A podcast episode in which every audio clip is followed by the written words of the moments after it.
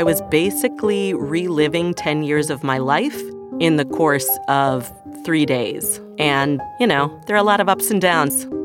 There's something very different about reading your book out loud that just gives a deeper understanding. There were many words that I realized, names that were kind of hard to pronounce saying them out loud. But the word continuity was bashing me hard. Welcome to This is the Author, where authors talk about narrating their audiobooks. In this episode, meet writer Molly Roden Winter, physician and healthcare thought leader Dr. Uché Blackstock, and storyteller and birth and postpartum doula Brandi Sellerz-Jackson. Listen to hear how Roden Winter and Sellerz-Jackson wrote the books they needed years ago, and which chapter Dr. Blackstock is most excited for listeners to hear. Enjoy.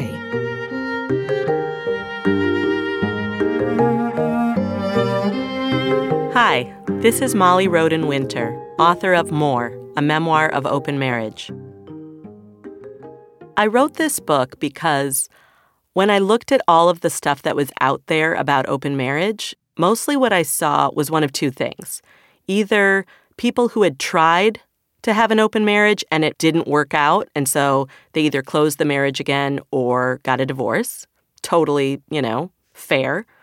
Or I saw stories that felt very fringe, people who were doing a type of polyamory that felt different from what I had experienced, or maybe they didn't have children, or maybe they were younger. So I felt like there was just kind of a hole that my story could fill. And the fact that my parents have an open marriage gave it some gravitas as well. If I had to describe what it was like to record my audiobook in one word, that word would be intense. I think that's because I was basically reliving 10 years of my life in the course of 3 days. And, you know, there are a lot of ups and downs, things sometimes I'd maybe rather pretend didn't happen, but they did. Oh, I realized I had trouble pronouncing just about anything in French, which is part of the problem with Laurent to start with. I'm excited that listeners will hear the kind of cards that Stuart writes.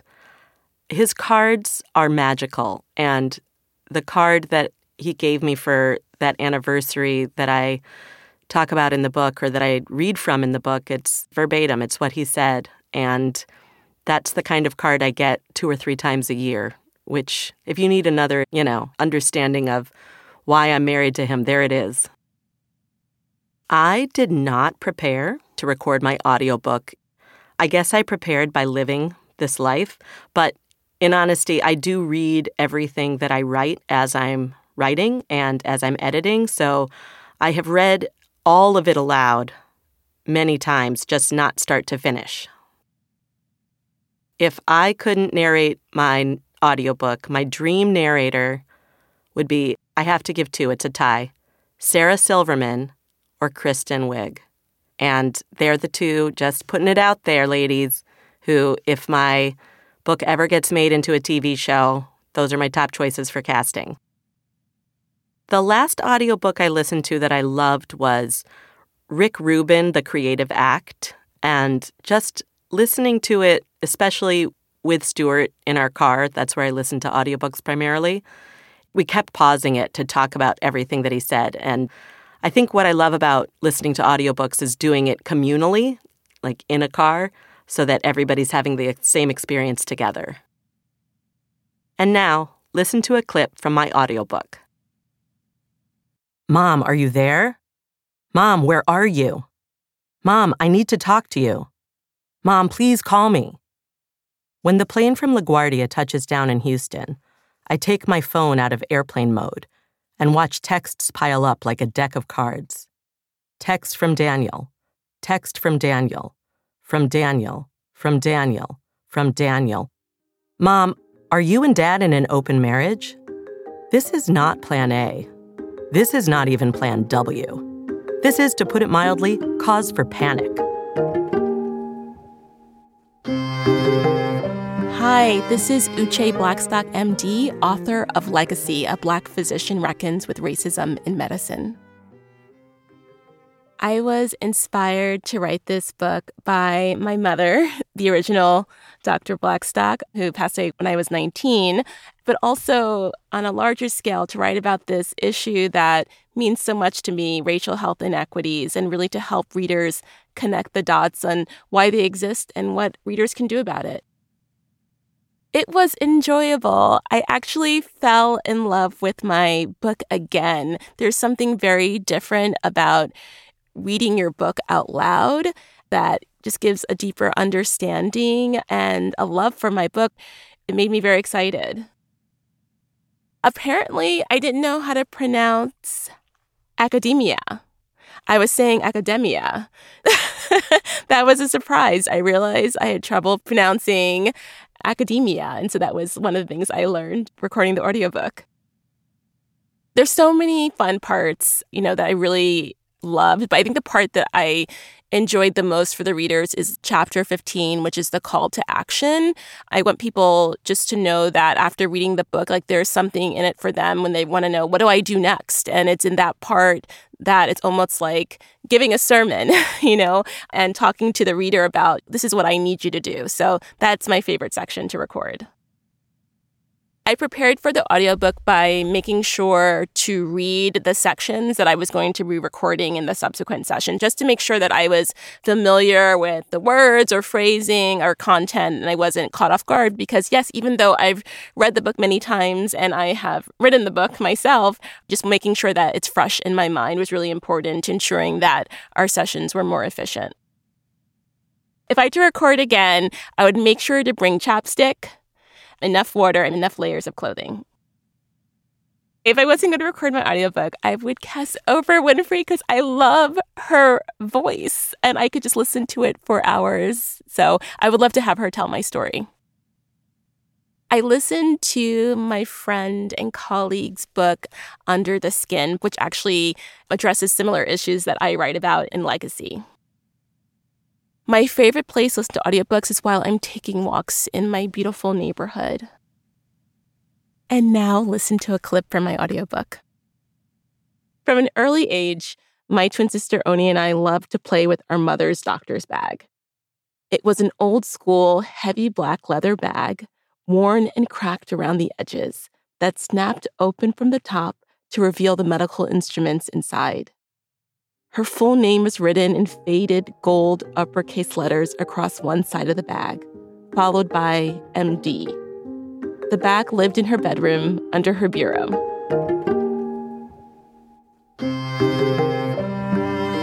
Hi, this is Brandi Sellerz-Jackson, author of On Thriving, Harnessing Joy Through Life's Great Labors.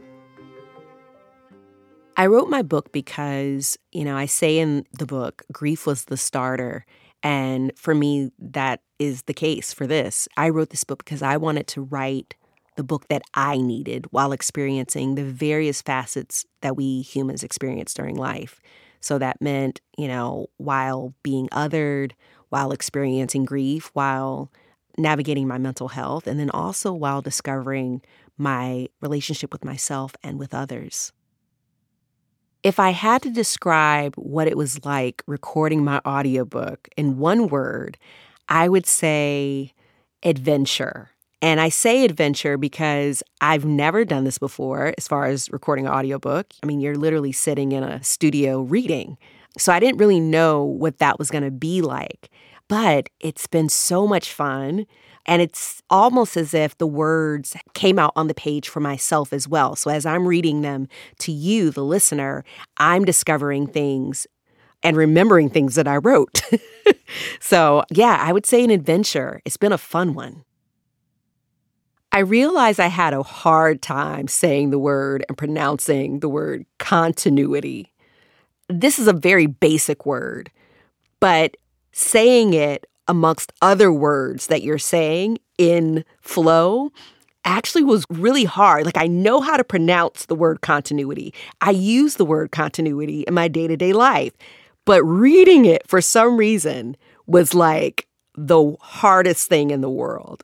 There are many words that I realized, names that were kind of hard to pronounce saying them out loud.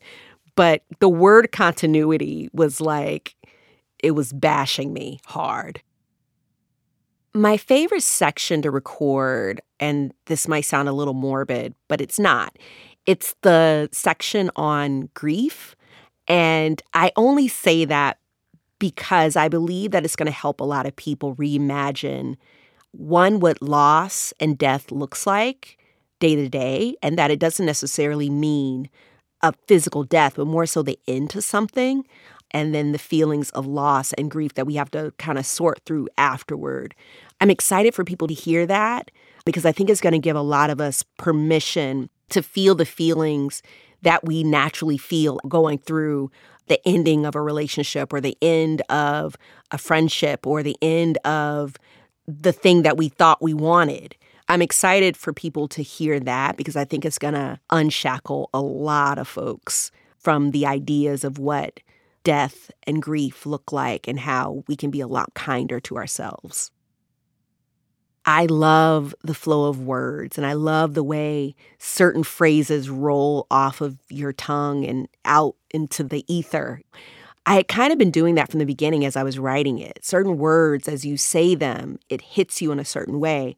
So when it came time to record the audiobook, I was really excited because I was like, I finally get to say it and just like get it out there and just say it out of my mouth, the words that I have on page. So I would say I prepared by just becoming a reader of my own book, if that makes sense. If I had to record my audiobook again, and if there was something that I would bring into the studio that I didn't have this time, I would bring music, some background music, because as I was writing the book, I constantly had background music playing. I usually write with music without words because that throws me off. I wish I could, but I can't.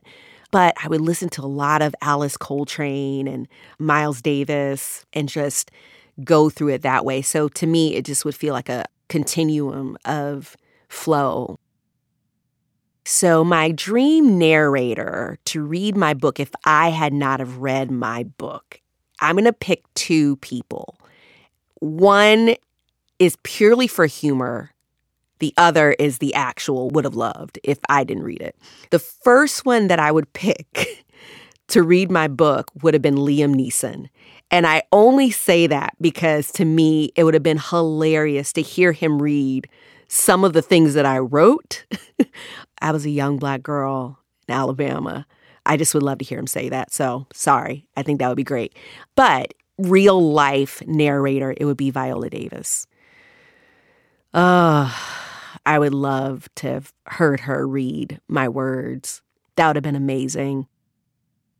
The last audiobook that I listened to, I'm old school. I like turning pages.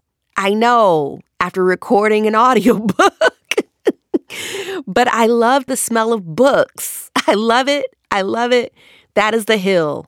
I mean, does like vinyl count? Because I have Martin Luther King's I Have a Dream on vinyl. And I have actually John F. Kennedy's speech as well on vinyl. I'm like, does that count? And now listen to a clip from my audiobook, On Thriving, Harnessing Joy Through Life's Great Labors. I would like to tell you that my first time experimenting with psychedelics was somewhere far away, yet so very typical, like Indio, California, or Joshua Tree, surrounded by nature, sequestered in a yurt where my friends and I lit incense as we set our intentions while partaking in mushrooms, going away on our psychedelic trip, wild and free. That we heard and tasted the colors of the dry and desolate paradise around us, engrossed by just how high we really were. This is the Author is a production of Penguin Random House Audio. Thank you for listening. For more behind-the-mic content and audiobook recommendations, visit www.penguinrandomhouseaudio.com/nextlisten.